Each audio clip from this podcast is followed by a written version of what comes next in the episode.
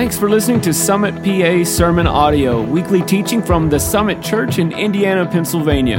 SummitPA.church, every life made different. Um, I've been mentioning over the last few weeks that Ted DiBiase is going to be with us. Um, you're going to get to know him in just a few minutes, but Ted uh, is an ordained minister of the gospel. Uh, he's got an incredible testimony. He has an illustrious wrestling career. Um, and I will tell you, I've, I've I've interviewed lots of people, and there's people that I've interviewed that I was like, oh, okay, I, I, think they're Christians, but I'm not totally positive. And I will tell you the time I've gotten to spend with Ted, and you're going to see this in a moment. He's so sincere and so genuine. Uh, and I'm so grateful for the testimony he has and that he's going to share with us this evening. So why don't you welcome him with me to the stage, Ted DiBiase.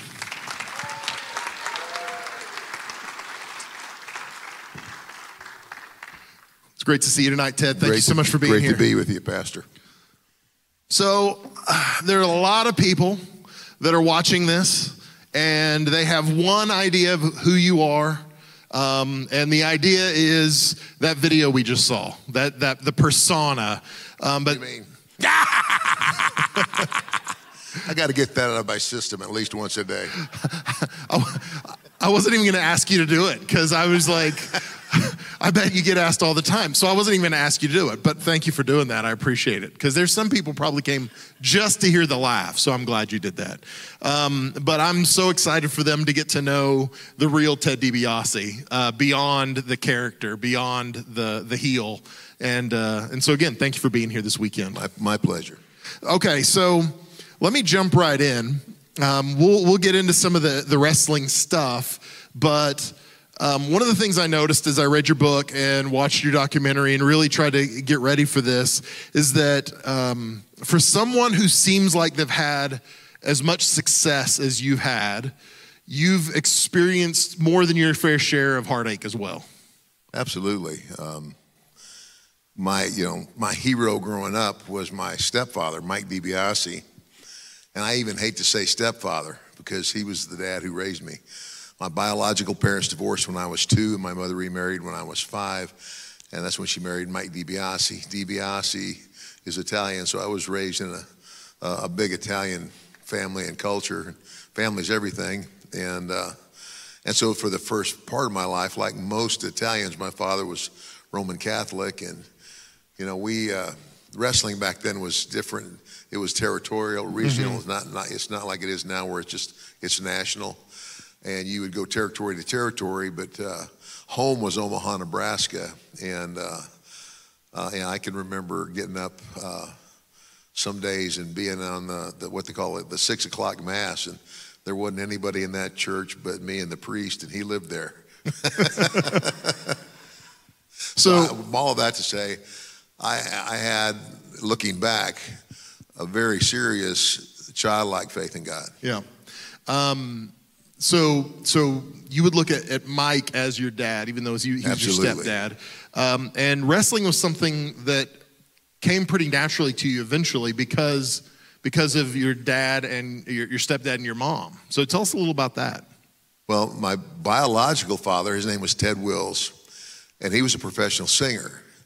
Beautiful, deep bass voice. And of course, I have a big voice, but I couldn't carry a tune if it had handles on it my wife gets mad at me when I sing too loud in church. and I remind her, the word says, make a joyful noise. That's right. So, but uh, no, he was, a, he was a professional singer. And then my mother, my mother did, and I think that's how they met. She did choreographed stage show dancing. If, you know, it's kind of like the old, uh, I don't know, uh, Ed Sullivan mm-hmm. shows mm-hmm. and stuff like that, where they had the dance teams and things. Mm-hmm. She did that kind of dancing too. And I don't know how she went from that. Never had that conversation with her, but then she became a lady wrestler. Yeah. So she, I had a mother who was a wrestler and a father who was a wrestler.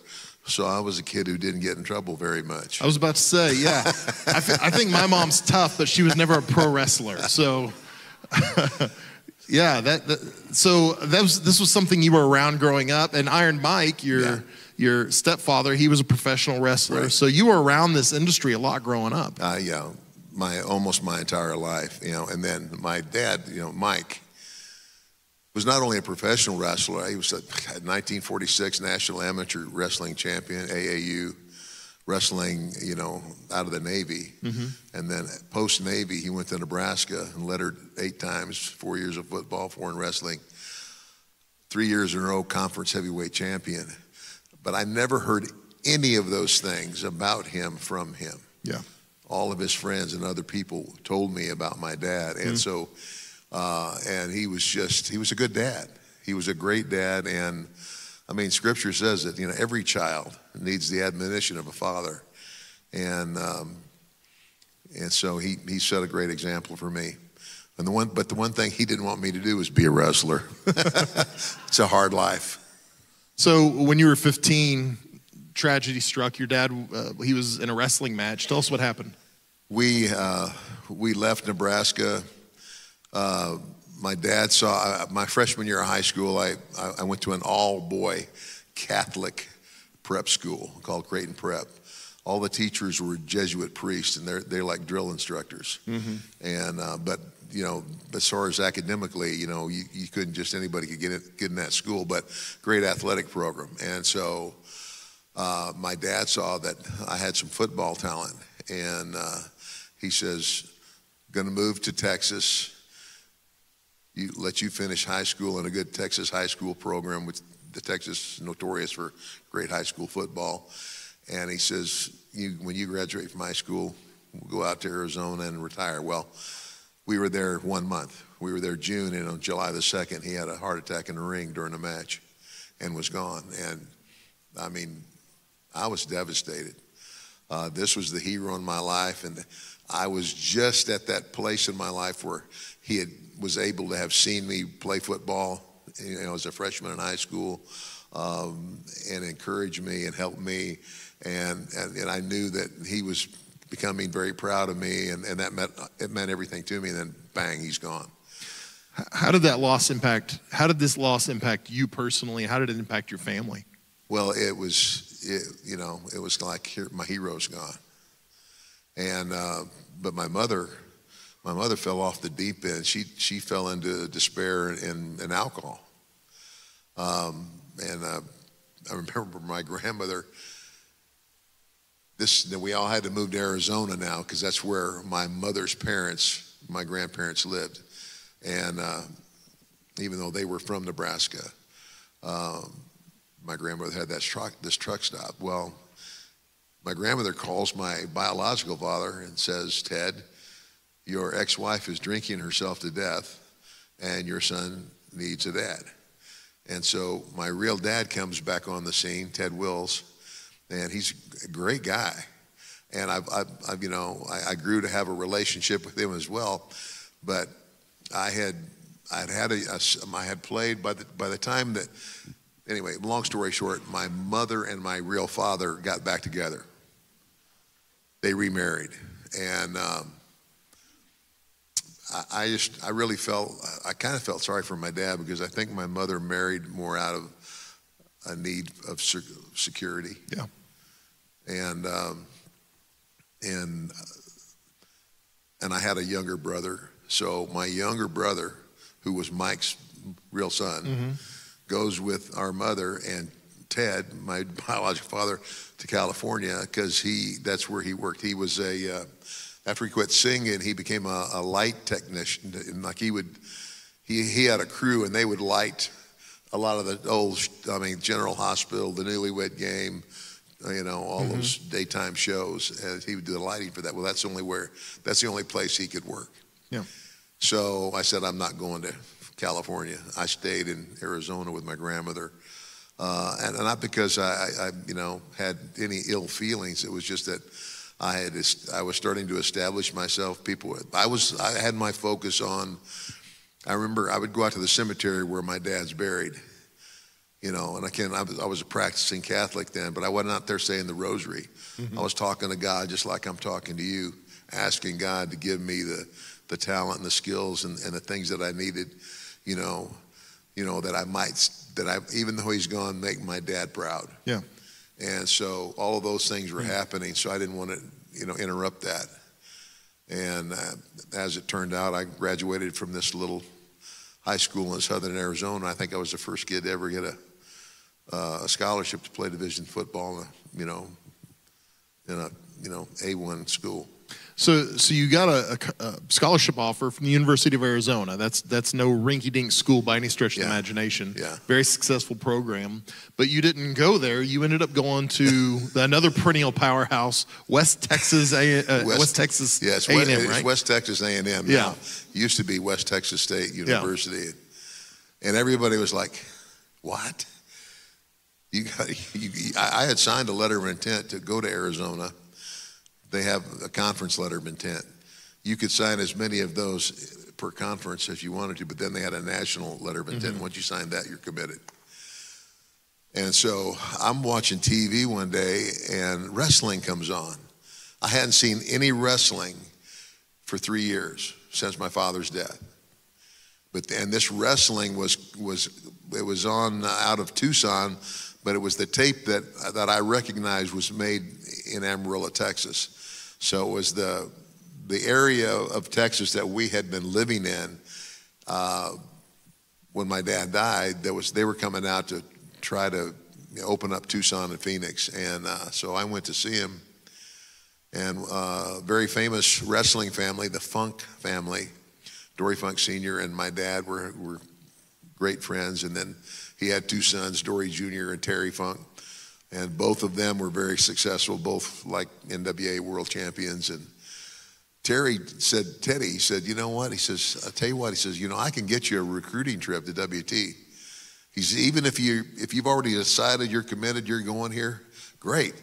But just just come back and take the trip, you know, and, and come see everybody. Well, that's all it took was me getting around Texas again and and and to getting close to the business again. I mean, it's like those two times I went to Tucson, I watched, I watched two wrestling shows, and it was like, it was just in my blood. And, and I'll be honest with you, I, I, I, probably went to West Texas State more for the fact that this is a quicker way for me into wrestling mm-hmm. than, uh, you know, I mean, I loved football, but, you know, I also was smart enough to know that I wasn't NFL material. I remember on the field one day, coach looked at me and he said, Son, I wish all of our players had your tenacity, but we're going to have to start timing you with a sundial. I thought, well, no NFL. so you mentioned you went to West Texas. Uh, you know, you had this this idea that you would be uh, possibly wrestling at some point, just to be back around that. But um, from what I've read, it sounds like you were close to the Funks before that. Oh, oh yes. So was was part of that the draw of the family yes. and the yes. camaraderie and the Yeah. care that maybe you felt like you were lacking? Was that part of that? I, I think it was, even even if it was subconsciously. I mean, uh, uh, Dory Funk Sr. and my dad were very close. My mother had been very close to, to Dory Sr.'s wife. You know, they had been close for anytime.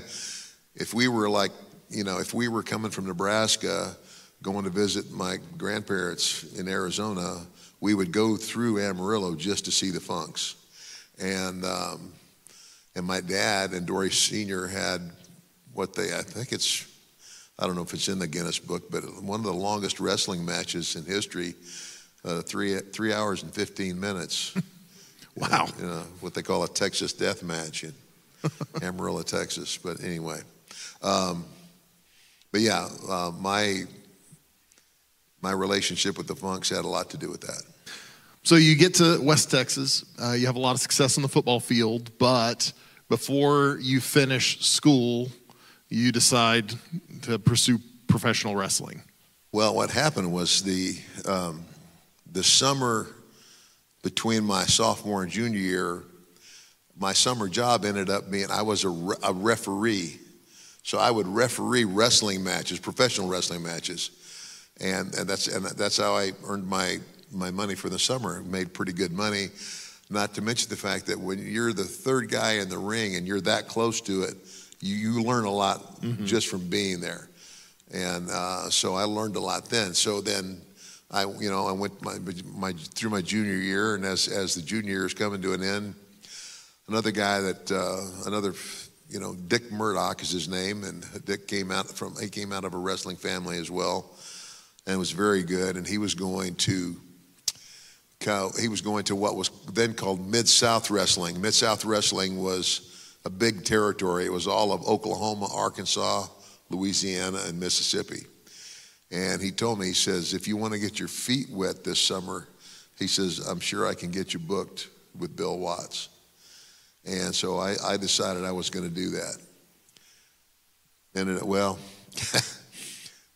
it was good and it was bad. It was good because I, I got my feet wet and, and I did real well. And matter of fact, I did so well that I got a lot of people telling me, kid, you're going places. And so I, you know, stupid, I, I still kick myself in the rear. If I could go back, if there's a way I could work mm-hmm. it out to do it, just just to finish and say I finished. But anyway, I didn't go back my senior year. I mean, and I remember uh, Terry Funk's wife was like a second mother to me, and she was just, you know, more than anybody. Teddy, you're, you know, you got one year. One year's not going to make any difference. But you know, when you're that age, and and and you, you know, I guess you know, yeah. 20 year old guys aren't very smart. let's be honest 25 year old guys aren't very smart let's let's not, let's not narrow it down yeah. too much so so you go on the circuit you are you're wrestling you start um, start having some success but and you and I talked about this yesterday. Um, I grew up in Oklahoma, uh, Mid South wrestling, and Dr. Death Steve Williams and Hacksaw Jim Duggan, and you know all these guys yeah. that are very familiar to me. But you, growing up, you'd watch this stuff, and you would think, man, these guys are living the life. Like they they are living a mm. glamorous lifestyle, wrestling, and they're on TV. But what was it like behind the scenes? with that? Um, you know, you're traveling. Tell us a little bit about the behind the scenes stuff. Well, you know, uh, the one, the reason my dad and my mother, you know, didn't want me to be a wrestler is, is it's not the wrestling itself. Um, number one, you have to you have to love that to do mm-hmm. it. But it was all the other things that came along with it. It was the travel. I mean, uh, pro wrestling until Vince McMahon went national with it, and basically all the territories went away. They, they disappeared because they couldn't compete with him. Uh, but it was regional, so you would go region to region, and you'd stay someplace. Like growing up, let me see if I can run it by. Uh, first grade, I was in Portland, Oregon. Second grade, I was in Houston, Texas. Third grade, I was out in Arizona. Fourth and fifth grade, I was in Omaha, Nebraska. Sixth grade, I was back in Amarillo. Seventh, eighth, and ninth grade, I was back in Omaha, Nebraska.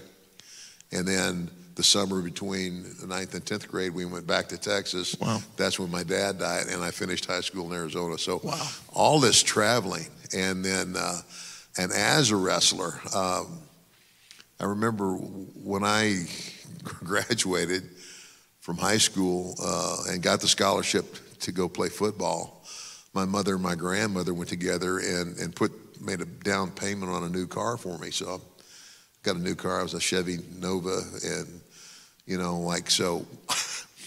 I didn't put too many miles on that car, you know, like the, for those first three years. But I started wrestling. Man, I put hundred thousand miles on that car in, in a year and a half. Yeah.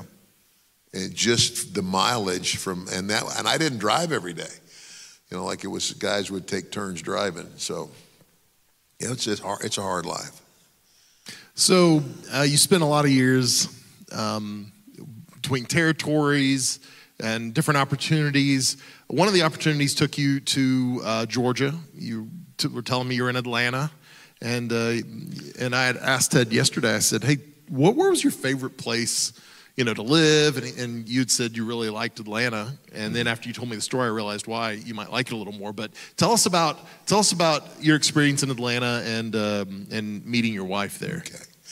Well, let me back up a little bit. The other thing that we hadn't talked about is that the other thing that I did while I was in Texas is I got married the, the first time. Mm-hmm. And, and again, uh, and I got married in a Catholic church. And my first wife, I, I knew I knew her and her sister because when we were living in Amarillo back when I was in the sixth and seventh grade, she and her sister and mother lived in the same apartment complex. And when we moved back the, that summer that my father died, they were still there. So I, I had a chance to see them again. And so, you know, I start college, you know, and, and I, I ran into her. She was working at, at one of the stores in the mall, and we went out on a date. And, you know, anyway, make another long story short, I got married. I was 20 years old. Uh, you know, I didn't, I didn't know Beans. Uh, it's a marriage that should have never happened. And uh, it lasted six years. And, uh, especially with the wrestling, it was it was very very very hard to be a wrestler's wife because we're gone so much. And yeah. uh, so during that six years that you were married to your first wife, how, how, many? And I'm just asking you to guess, but how how many days out of a year would you think you'd be home? Oh. uh, 20 or 30 maybe. Yeah. I mean, we wrestled every day. Yeah. every day. And uh, so you know, wasn't you know again wasn't conducive to successful marriages. Yeah, and that's the, that's the, that was the biggest reason. But back to so I'm, now I'm in Atlanta, and I went to Atlanta the first time because Terry Funk called me and he said, Ted, he said uh, they got, they have three names in the in the pot for possible the next NWA World Champion, and your name's in the pot, you and Ric Flair and Dusty Rhodes. I've heard of those guys. And, and so he said, uh, he says, go to Atlanta and get on that TV because Atlanta at the time, they called it the Superstation. Ted Turner's uh, cable network was the only one, only na- nationally televised cable network at the time. And so he said that would be my way of getting national exposure. And so I went to Georgia and sitting at the pool one day and see this pretty girl and you know, just admired her from a distance. And I went and showered and got dressed, and I was going to work somewhere, and I just went back to the pool. You know, I'm just maybe there's an outside chance, and uh, I can meet her. And, and this guy, who I guess apparently the way she tells the story was like uh, her date. They weren't dating, but it was like a some somebody that they worked with lived in the apartment complex, and that's how, why we were at the pool. Anyway, so I'm walking around the pool like I'm looking for something, and this guy says, "Ted, this girl over here would like to get your autograph." Well, he was the wrestling fan. Melanie was oblivious. She had on a white visor, and she was in the pool. With, and they were like on each other's shoulders and doing that horsing around and fighting and everything. She, she goes, "What?" She goes, "Autograph." She's, I never have, I've never had an autograph. She said, here, sign my visor. And so I try to sign the visor, and the visor is wet. And I said, now, if you'll just follow me into the office, I'm sure there's some stationery in there. Uh, Trying to get her away from her date, I see. Sly. so we, we go in the office, and um, I sign this autograph. I said, what's your name? She said, Melanie, but everybody calls me Mel. And so I said to Mel, the best looking girl at the pool for sure. And I said, I don't even know you, and I'm going to sign this love. And I, and I had I've never, I never had done that before, and I signed it big letters. Love, Ted DiBiase, 42681. That's the day we met. Hmm. And so I said, This is going to cost you. And all of the other things. She said, What number are you? And I said, What number am I? She said, Well, you play for the Falcons, right? She didn't even know what she was getting the autograph for, right? And I said, No. She said, So why am I getting your autograph? I said, I'm a professional wrestler. And she goes, You mean like that fake stuff on TV? I said, You know, you're probably the only person that can ever say that to me and get away with it. and I said, Yeah, I'm one of those guys. And so I said, It's going to cost you. I just, need, I just want your phone number. And she says, Well, I'm not in the habit of giving total strangers my phone number. And I said, Okay, I get that. I said, But look, it's not like you don't know where I, where I live. I mean, you know, she said, Tell you what, I'll give you the phone number. You call me. We'll meet one day back here by poolside. She told me later, you know, I, there's no way I was going to go on a, on a first time date with this great big, this great big guy who I, I didn't know. So we, we met poolside and uh, started chatting, and that was the beginning of forever. So that was that was 1981. 1981. Um, How long was it before you guys ended up getting married then? It wasn't long. we met on April the 26th, and uh, I moved again from Atlanta back to what was called Mid South that summer, like at the end of the summer. And she helped me move to Baton Rouge. And I sent her back, put her on a plane. She was going to go to her second year of college, and I don't know how we're going to work this out. And my chivalry lasted about two weeks, and I called her and I said, I want you here. She said, I'm coming. And uh, disappointed her parents, uh, packed up, left, and, and, and moved in with me. So she was she was religious, but she was not really devout. Is that accurate? At that time. Yeah. her, her best her best friend was the daughter of a Baptist preacher, and that's Yeah. how she initially got saved. And uh, so we got married. Well, I know she started going to a Bible study. The gym where I worked out, the guy that owned the gym, uh, did a Bible study at his, his house on, on Tuesday nights. Well, Tuesday night was the night I wrestled in Baton Rouge. So I'd, I'd go wrestle, and she'd go to the Bible study. So the guy that owned the gym, his name was Foxy. They called him Foxy. And so he calls me in his office one day and he says, Ted, are you in love with Melanie? I said, absolutely. There's no way I would ask her to, you know, leave home and, and disappoint her parents. And he says, well, why aren't you married? And I gave him all the reasons. He listened very carefully. And he says, well, you know, it sounds like you've learned some things from your past, and that's a good thing. But here's the bottom line. You're living in sin. Bam. Right, right in the nose. I go, uh, yep, I am. And so he says, the way I see it, either somebody moves out until you decide what you're going to do, or you get married. In either case, both individually and as a couple, repent. And I said, Fox, you're absolutely right. So I went back to the apartment and shared with Melanie uh, what Fox and I had talked about. And, uh, and she said, Ted DiBiase, do you think for a moment that I would have left my, you know, quit school and, and left my parents and disappointed them if I weren't absolutely, totally in love with you? And I said, okay. So New Year's Eve, 1981, last day of the year, we got married. Short. I mean, my my my brothers, my you know, you know, my mom at the time, even my grandmother, God bless her, you know, they were all, "Don't do it. Don't. You're on the rebound. Don't do it." You know, you just you know you haven't been out of your other marriage that long, and you know, I just when it's when it's the real deal, it's the real deal. Yeah. And so we got married, and uh, then, you know, Melanie started to go to a non denominational church there. And I would go with her when I could, which was very rare because we, now again, we wrestled every day. And sometimes we did, we would, we would do four shows on the, we'd do two, two shows on Saturday and two on Sunday. We'd do a matinee at one o'clock somewhere and go do a show that night in another town and then a matinee on Sunday. And, and, and it was just insane the way we traveled. I don't see what the big deal is. We do two on Saturday and two on Sunday. So,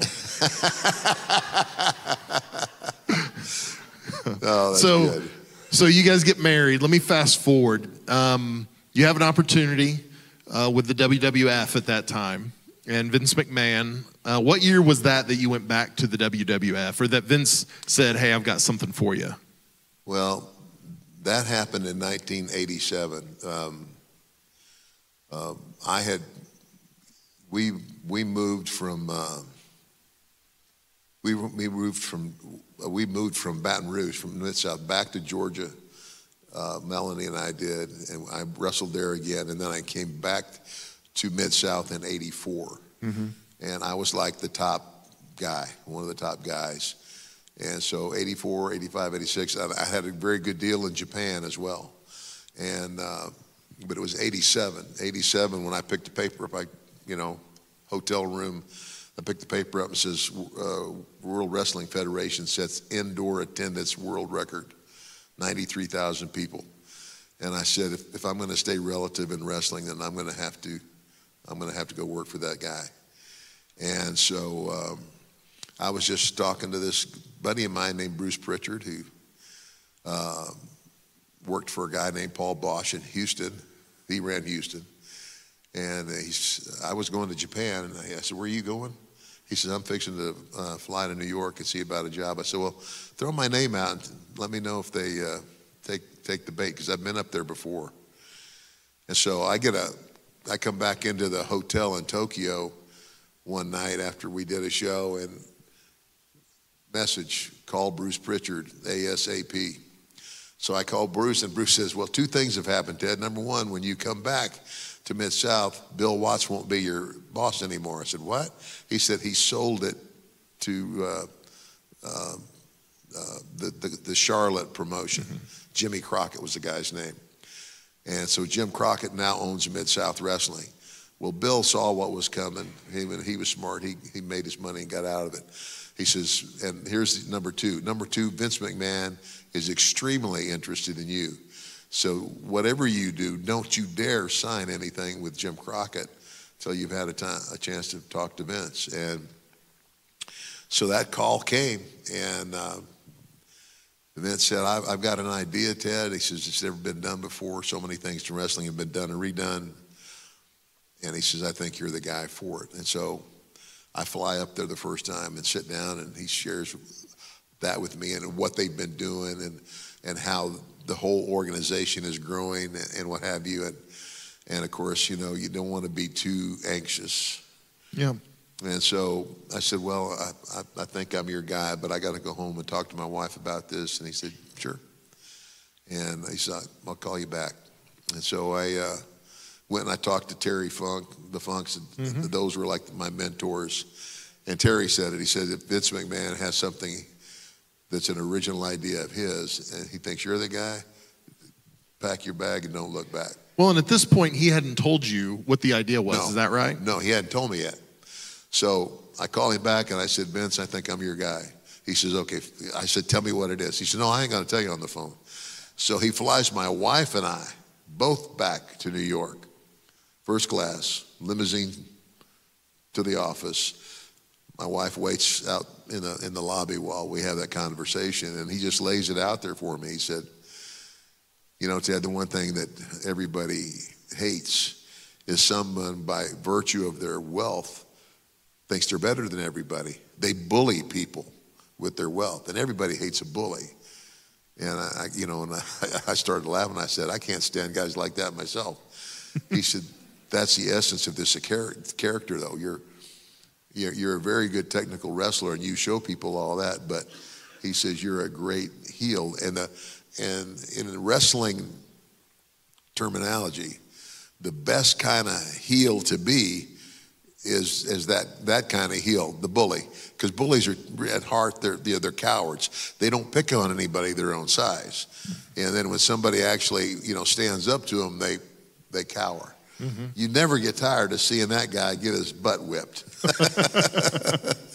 and that was the essence of the million dollar man. But when but Vince pulled out the, you talk about, I mean, that day he had this guy, this guy walked in and counted out $2,000 in brand new $100 bills.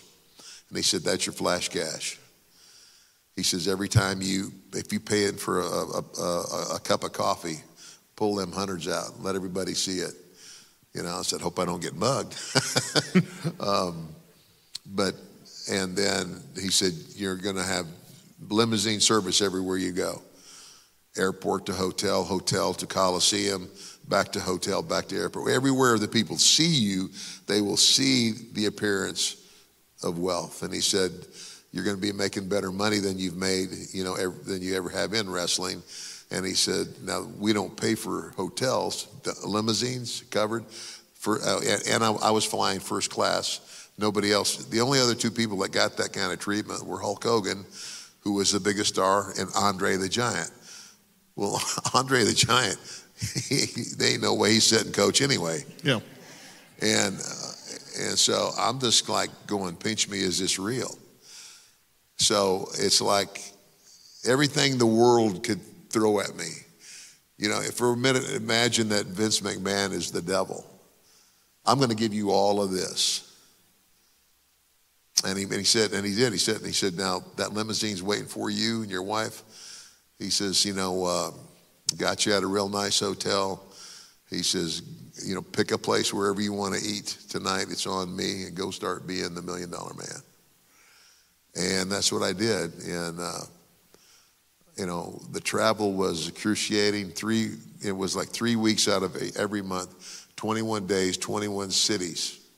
I would wake out sometimes and lay there and, and roll over and look at the nameplate on the phone to remember what city I was in hmm. because we would just go, go, go, go, go. But along with all that, it comes all the other tempt- temptations of life, uh, which I ultimately succumbed to. And uh, in March of 1992, uh, WrestleMania took place in Indianapolis, Indiana.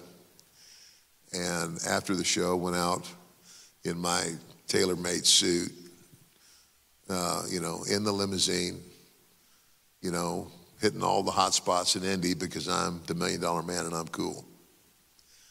Got on a plane the next morning and flew to Chicago. Checked into the hotel and then went to a payphone because I had to hurry to get to this other place we were wrestling. To check in with my wife.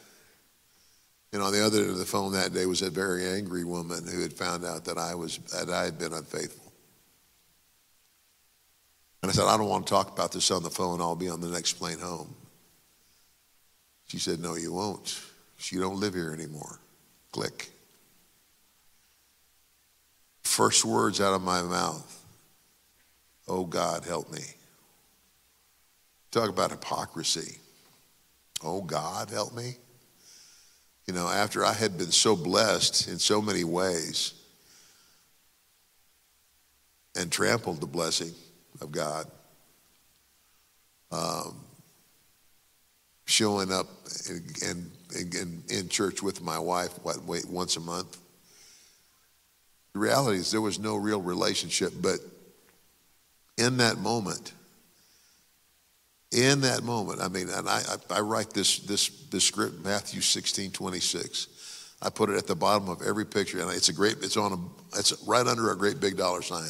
Jesus said, "For what is it profit a man if he gain the whole world and lose his soul? Mm-hmm. What will he give in exchange for his soul?" And it's so true because in that moment I realized that with all the fame that I had acquired and all of that, it, I, in that moment I re- realized how empty I was because what I didn't have was strength of character and integrity. And uh,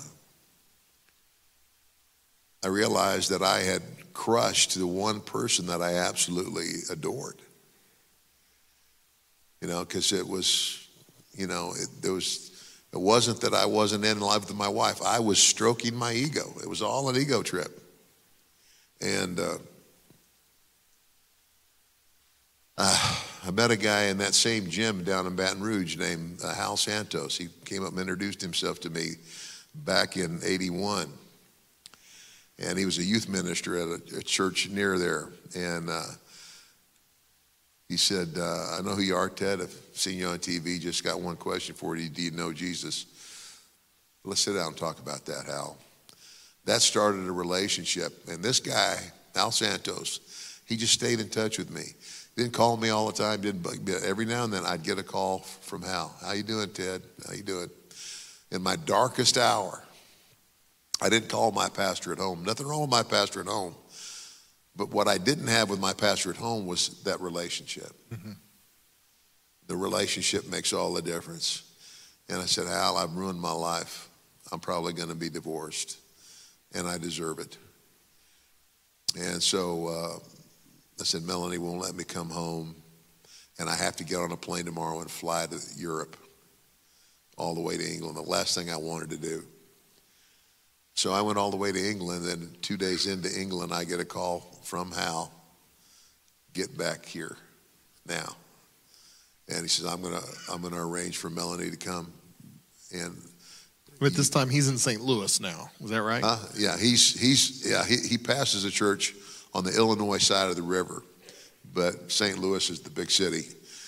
So I fly all the way from London to St. Louis. My wife flies in. Hal picks me up at the airport, and I took the longest 30 minute ride of my life mm-hmm. to face my wife. I said, Hal, what do I do? What do I say? He said, Ted, Jesus said the truth would set you free. He never said it'd be easy. He never said it'd be painless. He said, but if you will trust God the way you did when you were that, that little kid mm-hmm. going to Mass every week, when you were going out to the cemetery and crying out to God, if you will place that childlike faith in God again, He'll forgive you hmm. and He will restore you. Now, the truth is, He says, you may lose everything. Yeah. You may lose your marriage, you might lose it all. But even if the worst happens, if you will trust Jesus through the storm, you're going to come out on the other side of the storm with the peace in your life the Bible says surpasses all understanding. And you know the truth when you hear it. And I knew enough about God. And I had, I had loved God with a childlike faith before. I knew what that felt like. All those times I would go out to that desert cemetery and cry out to God. So when I faced my wife, it was a, it was a, uh, it was the worst day of my life. I was totally honest. She walked out of the room and looked back at me through tears, and she said, "Who are you, Ted?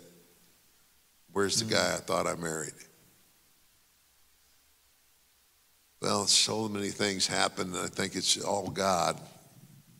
Hal just so happened was taking his youth group to this event up in Chicago they hold every year called the Ascension Convention.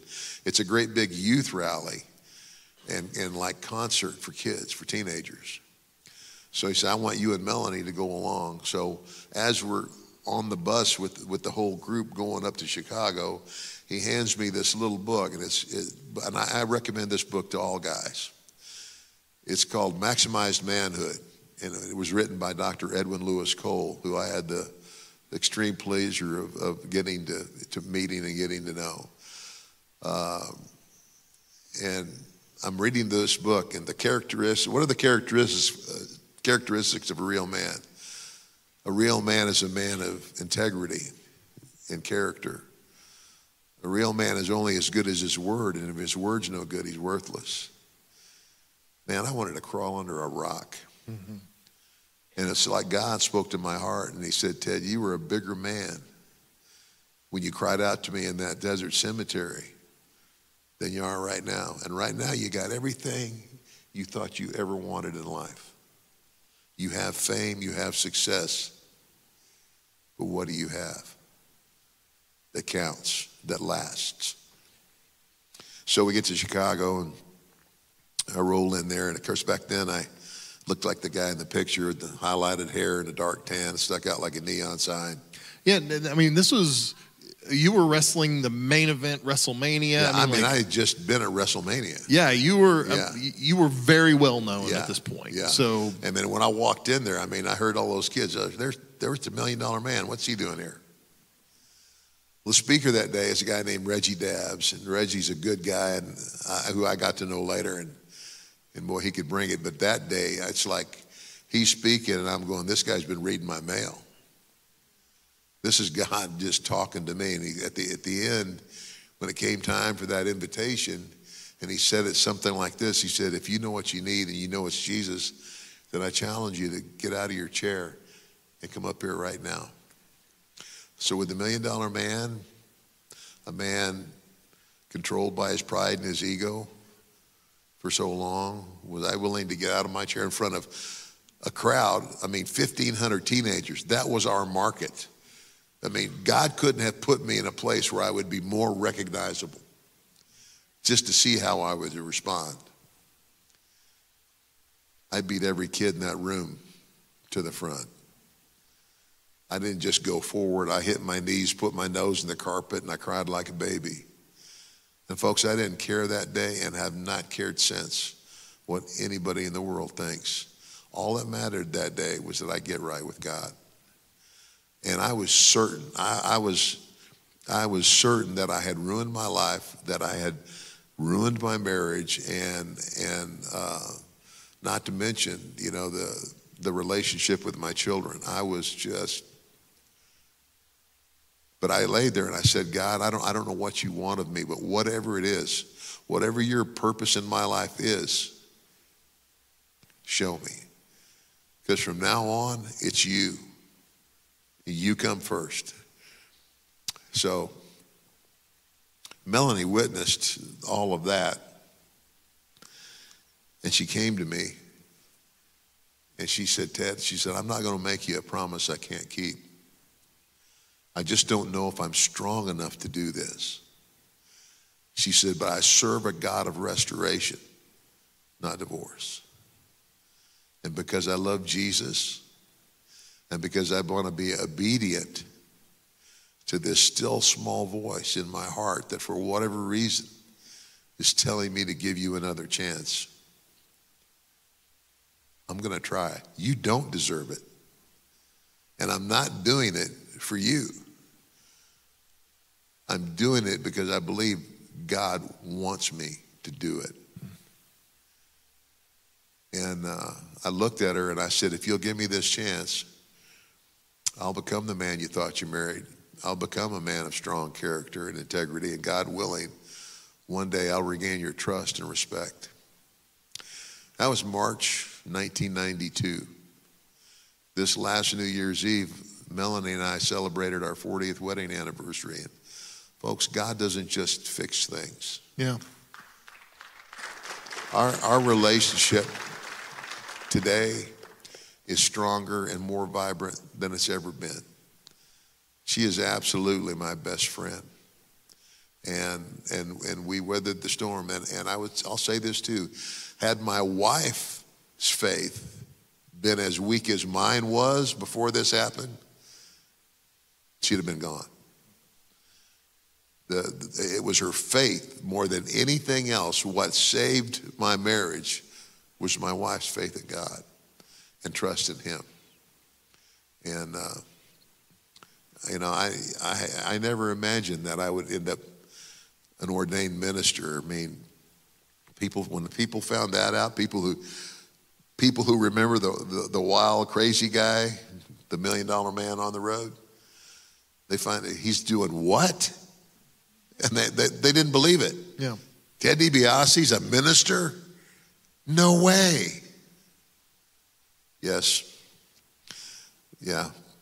Ted, My- when, when you look back in hindsight, um, how much of that persona, the, the act, Yeah. how much of that did you start believing? And, and in hindsight, how much of that, uh, your kind of your dissent and the, the, the things you were doing that that I think you knew, man, this is wrong. Like this is wrong for me to be doing this.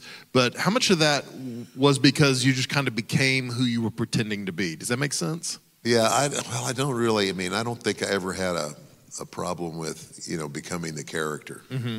Um, you know, I don't think that was. It was just. It was the excess. It Yeah. was. It was like. Um, it's kind of like you are what you behold. Jesus said it. You know, I was on the road three straight weeks out of every month, and 21, it's 21 days, and and you know, and I'm you know, uh, my accountant's a great guy and a strong Christian. He said, Ted, he said, I don't know if I would have been able to handle what you handled. Yeah. You know, in terms of, uh, and it wasn't like, you know, some people go out looking for trouble. I didn't look for trouble. Trouble found me. I mean, it come knocking on my door. And uh, it was just, that was just, it came along with the lifestyle. I mean, it's kind of like rock and roll. So, what a- after this interaction with your wife, and um, you had this this experience with God?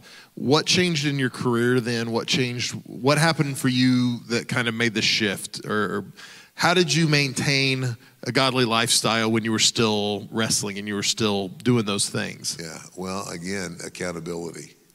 Um, I made sure I was well. Number one, I. Um, it didn't take too long. Uh, because this was like, like I said, this was 1992. Uh, by the end of 93, I realized I've got to separate myself from this environment or Yeah. it's going to suck me back in. Yeah. You know, I was being as accountable as I could to Hal, and and I, I tell you, my wife, I gave my wife a list the first time I was leaving home after everything went down. I gave her a list of the cities I was in, the hotels, and the phone numbers. She tore it up. She threw it in the wastebasket. and She said, I'm not going to put you on a leash like a dog. She said, I watched you give your life to Jesus Christ. He's your watchdog. Dog. And if you wanted to do this again, you could find a way. But if you do, he'll bring you down so fast your head will spin. And the hair on the back of my head stood straight up when she said that. Yeah. I mean, my wife's faith, once again, my wife's faith was probably one of the greatest examples of faith I'd ever seen. For her to forgive me of the confession I made Yeah. and give it another go is just unbelievable. Yeah. And and that was the thing. Uh, so again, about, about the end of '93, I, uh, you know, I just told Vince. I said, I, I, you know, I've got to get out of here. And I, so I, I left, and I, I really, really wasn't sure what I was going to do. This is still, you know. Uh, then I, then he called me and said, uh, he said, "Would you be willing to come back and do uh, do the color commentary on one of the pay per views with me?" I said, "Sure." So I went and I did that, and I, I, I kind of liked it. And he said, "You did a pretty good job." And I said, "Well, would you have a spot for me to, you know, do it going forward?" And he says, "Well, let me think about it." And so uh, he said, "Come to the next WrestleMania," and uh, I did. And he said, I think I'm gonna give you a try. As a matter of fact, he didn't talk to me there. I got a phone call at one o'clock in the morning um, in the hotel in New York. WrestleMania that year had been back in Madison Square Garden.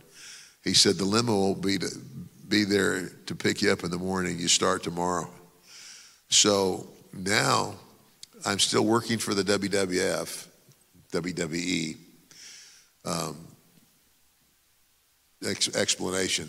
World Wrestling Federation is what they called themselves, WWF. They had to change their name because World Wildlife Federation had WWF 1st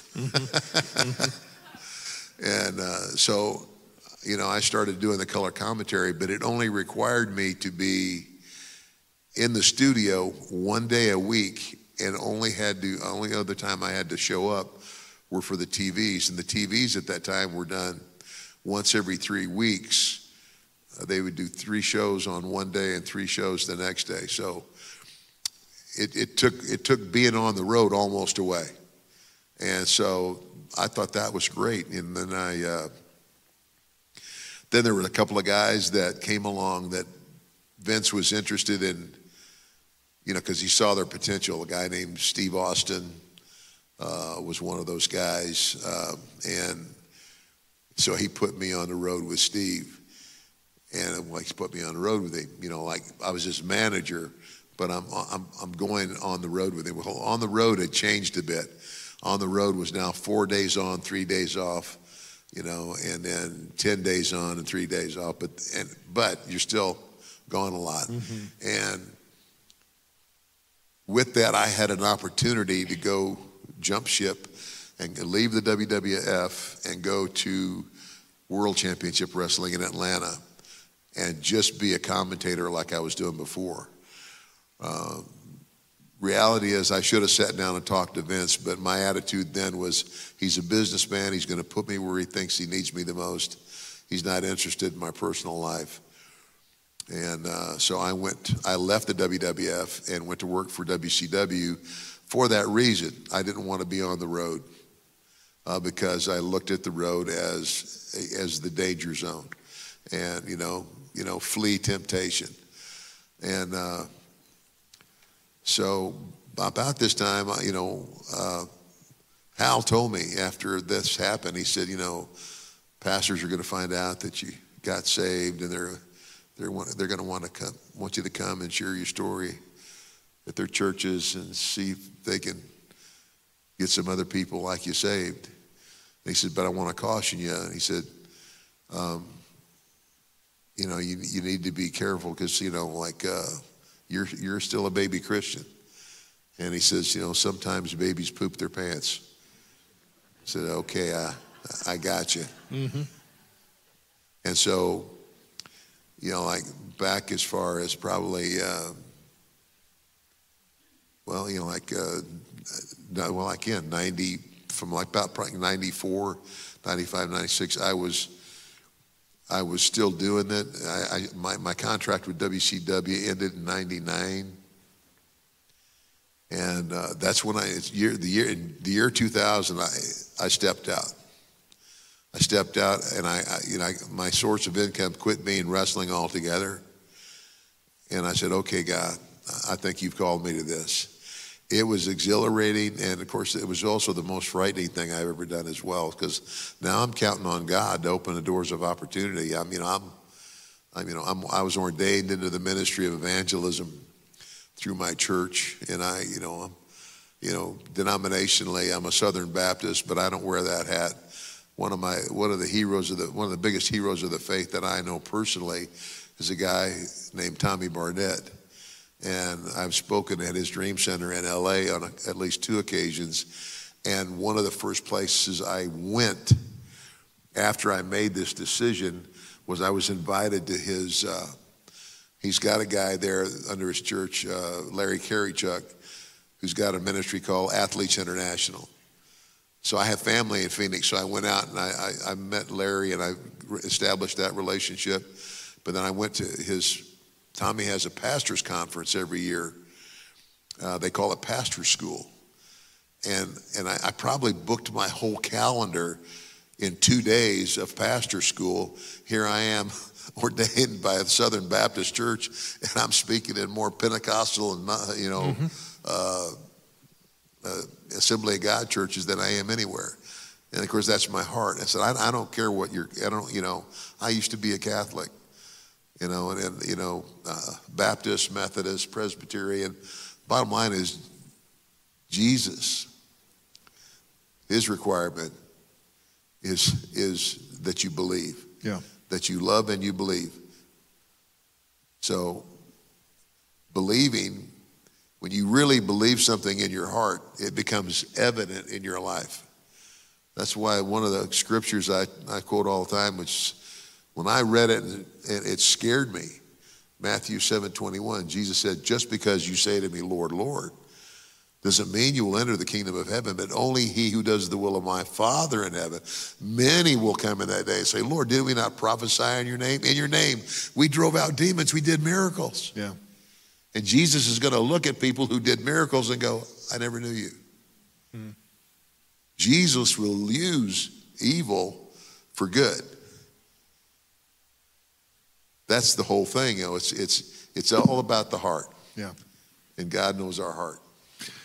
Well, Ted, and gosh, we could probably talk another two hours, I would imagine, but we don't have time to do that. But if if if there's somebody that's listening to this, somebody in our Blairsville location or watching online or maybe here in the room, that maybe they found themselves maybe not in the exact same position you were after WrestleMania 8, but maybe they found themselves bottomed out. They found themselves in a position saying, God, how did I get here? What would you tell them to do? What would your advice be for them? I would tell them the same thing Al told me. And he said, Ted, the truth will set you free.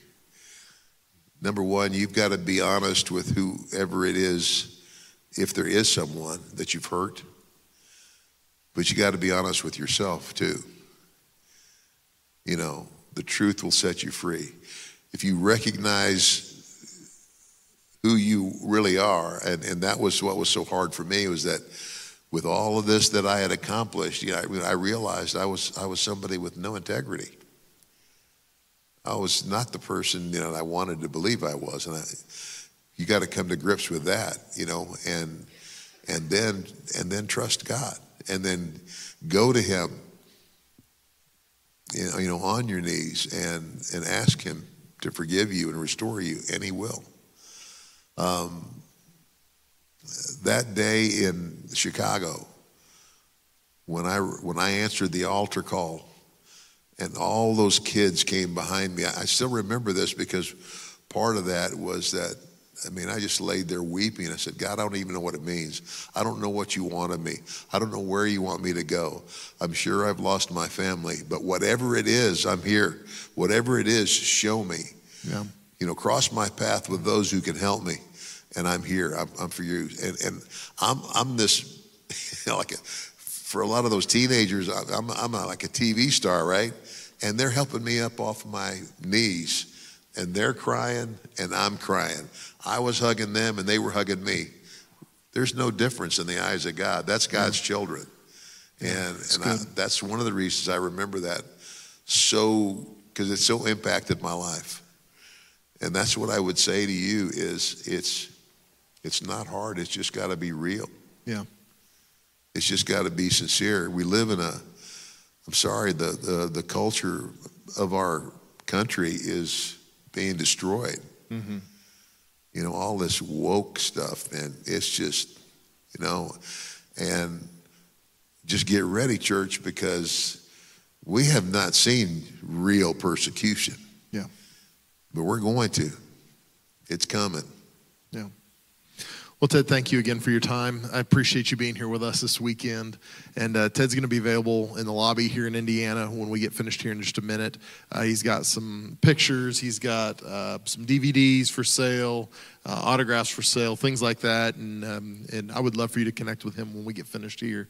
So, again, yep. thank you so much. We really thank, appreciate it. Thank you, Sabo. So, just one, one thing before I go, just always remember this everybody's got a price for the million dollar man. Thank you very much, Ted. Give Ted a round of applause. Thank you, sir. Thanks, man. Well, I appreciate Ted's testimony and his story. I appreciate your time this weekend. And, uh, you know, obviously, this is not a, a normal weekend for us. This isn't what we normally do. But um, I love Ted's story because you might not relate to the fame, you might not relate to the wealth. Um, but I bet you can re- relate to failure because we all failed. In fact, Romans says we've all sinned and fallen short of the glory of God. Um, I appreciate Ted's honesty with some of the instances of his life. And again, maybe you don't relate to the highs, but I bet you relate to some of the lows. And I want you to know there's hope. No matter what you've done, no matter what you've been through, no matter what's been done to you, there's hope. So I just want to want to let you know that. I'm going to turn it over to our host in Blairsville. They're going to close out the rest of our time together. God bless you guys. So tonight, just want to give you an opportunity um, to respond. And Ted was describing a moment where there was an invitation and people came forward and um, and we don't always do that. Sometimes we will, and sometimes we don't. But I just want you to know I'm not going to ask you to come forward tonight. But I do want to give you an opportunity to respond, just like Ted did when he recognized I need a savior. My life is not what I want it to be. How did I get here? Maybe you're there. Maybe you're in a place. Maybe you haven't bottomed out, but you realize I need a savior, and I want to give you that chance. So if you would bow your head and close your eyes all over this place. Lord, we love you and we thank you, and I just pray you would minister in these next few moments. I pray that you would open up our hearts to your word, open up our hearts to your goodness and your grace. I pray that you would draw us to you, Lord. I pray that, that if there are those here that don't know you, let tonight be the night that they recognize their need for a Savior. And I pray that it wouldn't take a cataclysmic event. It wouldn't take uh, their marriage being wrecked. It wouldn't take an issue like that. But God, I pray tonight you would open up our eyes to help us see. We need you. So, God, I just pray you'd minister in these next few moments together. Now, with nobody looking around, with your head bowed and your eyes closed, if you would say, Mel, you know what? I recognize tonight that I'm not really walking with God. I'm not in relationship with Jesus, but I want to be. And I need I need the Holy Spirit's help. I can't do that on my own. I, I need a Savior. I I want to ask Jesus to be my Lord. Uh, I'm not going to embarrass you. I just want to pray with you. And if you want to be included in that prayer, would you be bold enough to slip your hand up real high where I can see it? If you'd say, Mel, pray for me. I recognize I need I need Jesus. Yeah, thank you, sir. Who else would say that's me? Yeah, thank you on my left. I see you over there.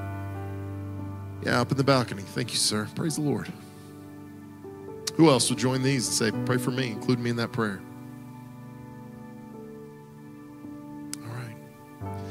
The book of Romans tells us if you confess with your mouth that Jesus is Lord and believe in your heart that God raised him from the dead, you shall be saved. And so I'd love to pray this prayer with you. I'm going to say it, but I want you to repeat it after me. And, I want you to pray this from your heart, from your soul. Don't just repeat it mindlessly, but pray this from, from your heart to the, the ears of the Lord. Pray this prayer. Heavenly Father, thank you for loving me at my very worst. From this moment forward, I commit to serve you. Thank you for forgiving me of my sins. Thank you for sending Jesus to pay the price for my sin. From now on, I'm yours. In Jesus' name, amen. Amen. Can we give God a round of applause? Thank you, Jesus. It's incredible. If you prayed that prayer and you meant it, whether you raise your hand or not, I want you to know you're a new creation. The old is gone, the new has come. We'd love to help you take the next step in your faith journey. So if you responded, maybe you didn't respond, but you should have, and you prayed that prayer with us, I would love to help you take the next step in your faith journey. So the simplest thing for you to do would be to text uh, Summit PA to 94,000, Summit PA to 94000. And when you do that, we'll respond back to you. We're going to help you take the next step, give you some direction on what's next for you. Um, you can also fill out the card that's in the seat back in front of you. Take it to the info center when we finish here in a minute. They're going to give you a Bible and help you get started in the right direction. Um, but I would love, for those of you that responded tonight, I would love for you to get registered for water baptisms next week because all water baptism is, it's just an outward sign of what God's doing in our heart. The world can't see your heart, the world sees uh, what we show them. And this is just a way to show the world hey, I love Jesus, He's got my heart. And so I would love for you to be a part of that next weekend. So get registered for that. Um, here's what's going to happen right now. Um, I'm going to pray a final prayer blessing over you. And I'm going to invite some of our prayer team and some of our staff to be available here at the front of this room for prayer. If you need prayer of any kind at all, we'd be honored and delighted to pray with you. And, uh, and we'll be dismissed here in just a moment. So let me pray a prayer blessing over you while our team comes, and then we'll be dismissed. Heavenly Father, thanks for what you've done in this place. Thank you that we can find new life in you. No matter what we've done, no matter where we've gone, God, I thank you that we can find hope and we can find. Um, renewal in you and through your son. So, God, I pray as we leave here, God, we would leave here with hopeful hearts, knowing that you are in control. No matter how far we feel like we've run from you, God, I thank you that you always chase after us.